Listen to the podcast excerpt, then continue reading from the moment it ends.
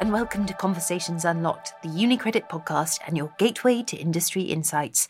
I am your host, Twyla Doon, and together we will hear from leading experts from UniCredit and beyond on how they navigate challenges and their tips for unlocking success. Handing us the keys this week are Janine Hirt and Remo Taricani. Janine Hirt is CEO of Innovate Finance, the industry body representing the UK's fintech sector. Remo is Deputy Head of Italy for UniCredit. He has held multiple roles during his 16 years with the bank, developing a 360 degree understanding of the bank both in terms of commercial and client activities and of operating functions. Janine and Remo, thank you so much for joining us for Conversations Unlocked.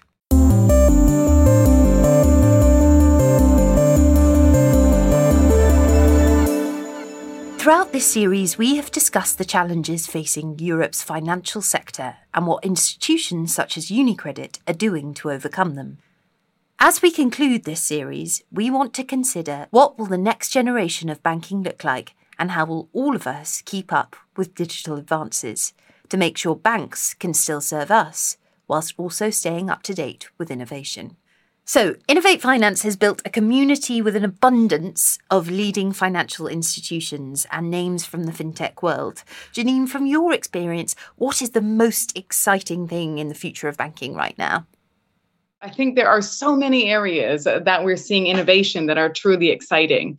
Um, I think there's really two different angles here because the first is on the B2B side, where we're seeing fintechs really embrace these emerging technologies like artificial intelligence, machine learning, blockchain technology, embedded finance. And that's absolutely transforming how businesses work. It's increasing efficiency, it's decreasing cost, and really enabling that to be passed on to the end consumer. The other angle is specifically how fintechs are absolutely transforming financial services for the end consumer directly. So, making it more democratic, making it more inclusive. We are sitting on one of the biggest cost of living crises that we've seen for decades.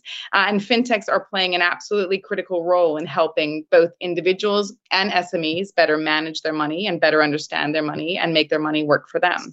So, this focus back on the consumer at the center of the proposition, I think, is what is really exciting exciting me the most this period of change is actually very exciting for new innovators because it does mean that progress can be made. Something, though, that I think is really interesting and, and Innovate Finance has at its heart is obviously being part of a community is so important to really build resilience as small businesses and SMEs. So, why is it important to create communities for innovators as Innovate Finance has done, particularly in the environment that we're facing at this time? I think there's a couple reasons, really. I mean, the first is that you always learn from others that have either gone before you or are also doing what you're doing at the moment. So, being able to bring those entrepreneurs together to have a safe space for them to share their challenges, to share the obstacles that they need to overcome, but also to learn from one another is incredibly helpful. And that's the feedback we get.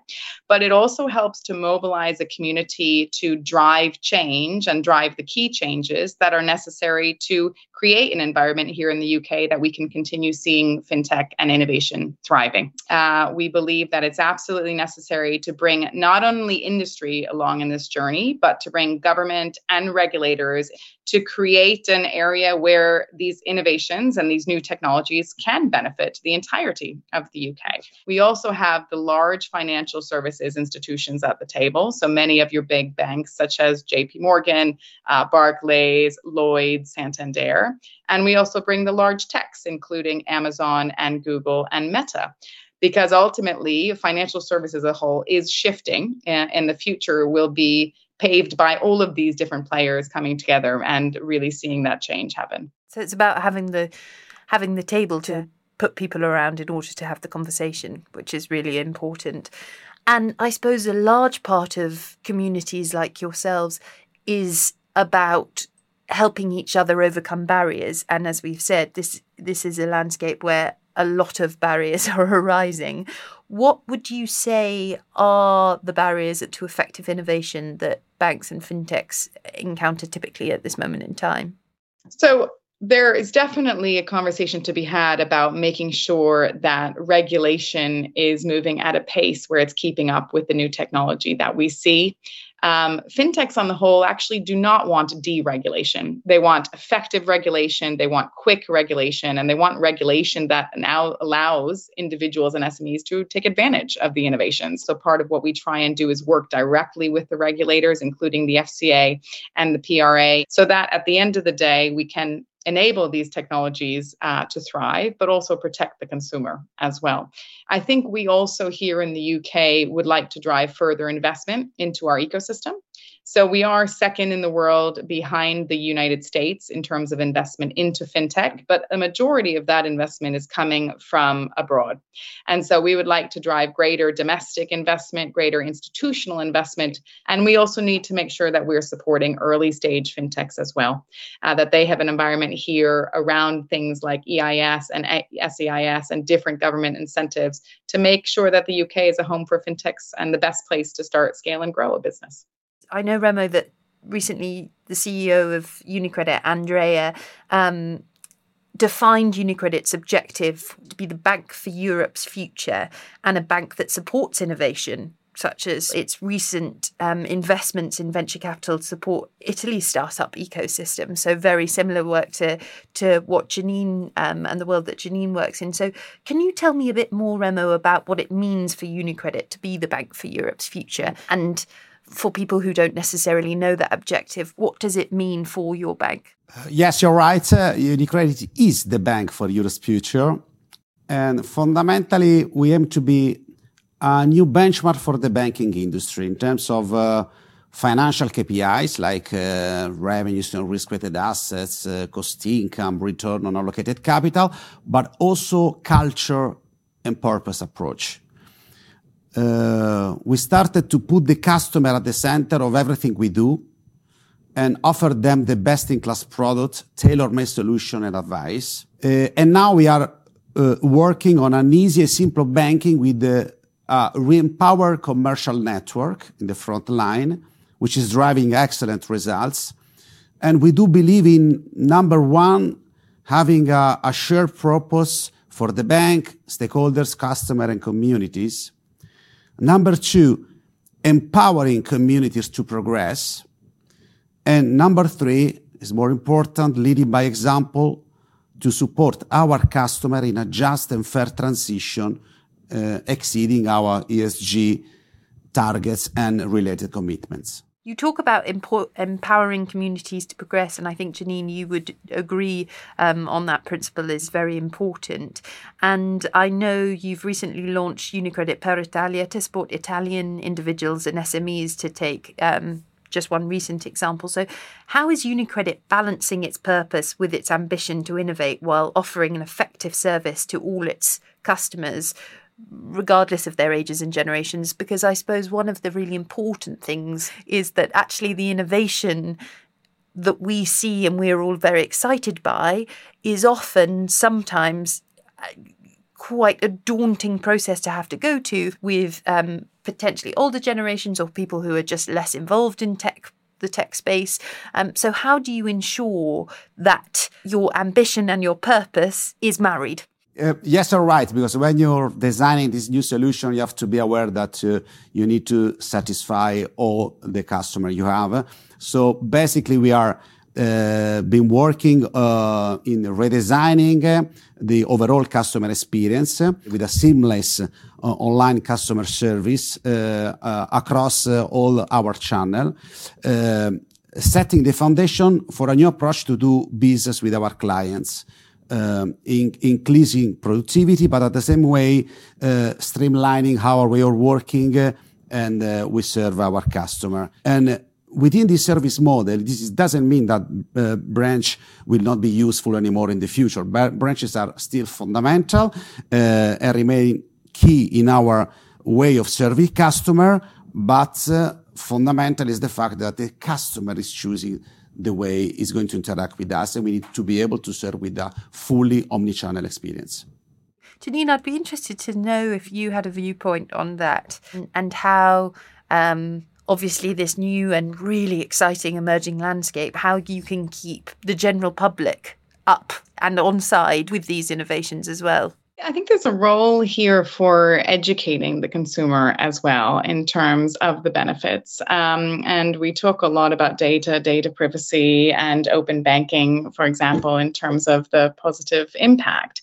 Um, and for consumers, you know, it's understandable that they want to, for example, protect their data, but there is really an opportunity for them to see the benefits of utilizing some of these tools. So we believe at Innovate Finance that we as an industry have responsibility to educate uh, and showcase some of those positive benefits with engaging with this technology as well. Remo, on the subject of open banking, I know that there is a fear amongst the general population of data security. And as Janine says, it is about education. But do you have a viewpoint on how we approach people with reservations like this while making sure no one gets left behind in the innovation space? We are uh, basically not forcing customer to go exclusively digital. So uh, they can choose, the, uh, as I said before, to interact with the bank uh, with the channel they want to ensure them a, seamless experience uh, on all the channel they use, and the same service quality, which is even more important on how they decide to interact with us. Uh, even if they book an appointment with the branch,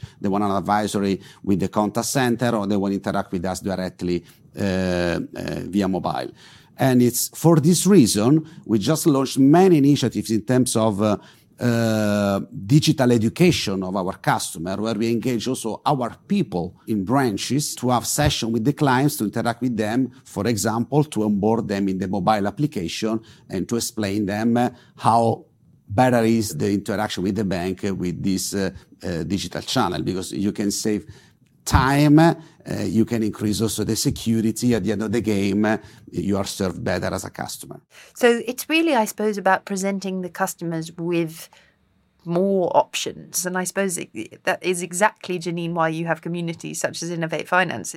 Interesting talking of more options. Something that was in, in most of the news headlines around the UK is this whole idea of the digital pound and digital currencies as a whole. I know European Central Bank is investigating the possibility of this. And in China, obviously, the digital yuan um, has already been distributed for consumer and commercial use. So, can I ask you both your opinions on digital currencies and what you envisage happening if they were introduced in Britain and Europe? We were really pleased to see very recently some of the announcements uh, coming out of government. I think, as you you referenced, the debate on CBDCs has been uh, very strong over the past year. I think it's also shifted because previously we talked a lot about wholesale CBDC, and now retail is very much on the agenda.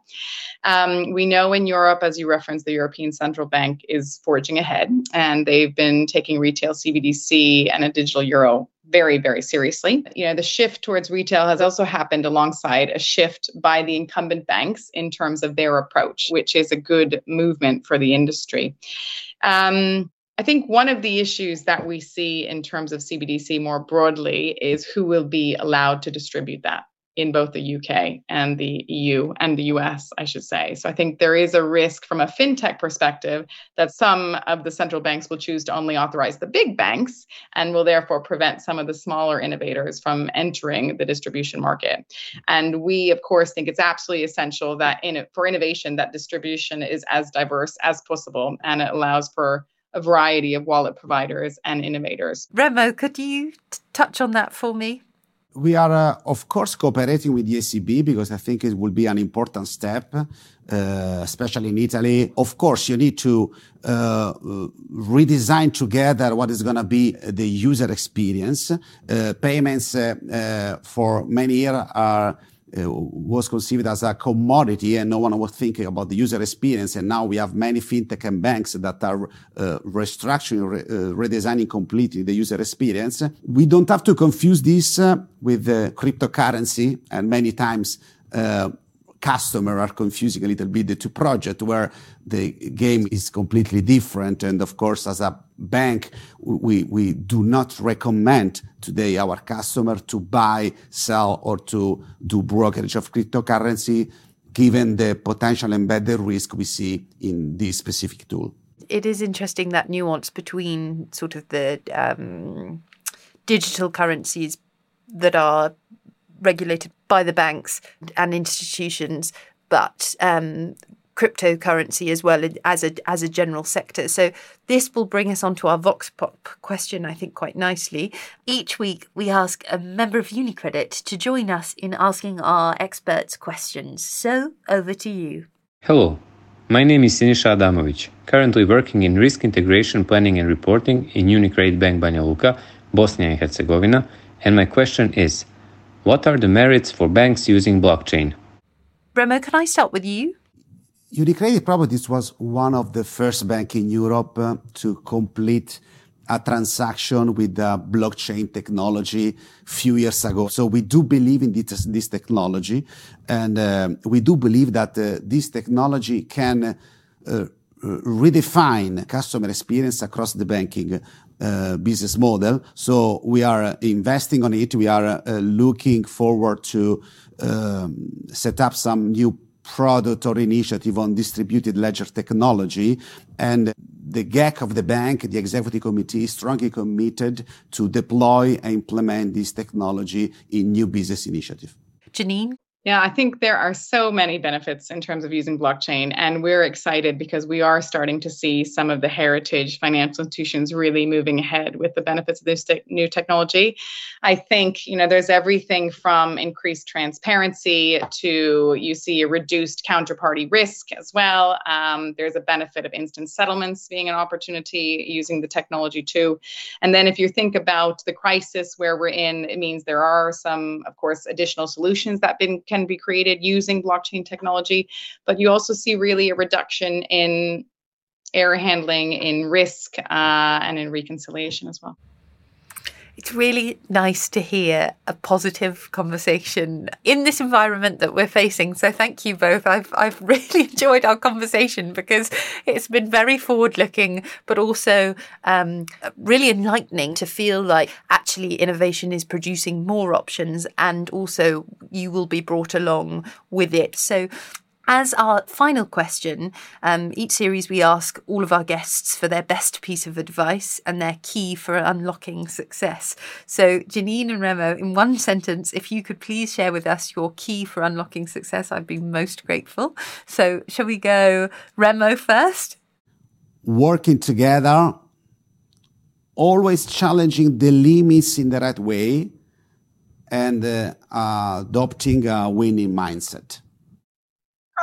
Gosh, I don't have too much to add. I think, you know, I'm building off of the mindset. I think looking at obstacles as opportunities really is one of the keys, but I think you said it perfectly there. So Well, thank you. And I I do think that that is a wonderful note to end the series on because we really have looked throughout this whole series at the problems facing Europe and if we can see those problems as opportunities, then actually that's where we can start solving these issues and um, finding innovative ways of changing the future of both the fintech environment and also hopefully Europe as a whole um, together. So thank you both so much. I've so enjoyed our conversation and learned a huge amount. And I really hope that we can um, talk to you again.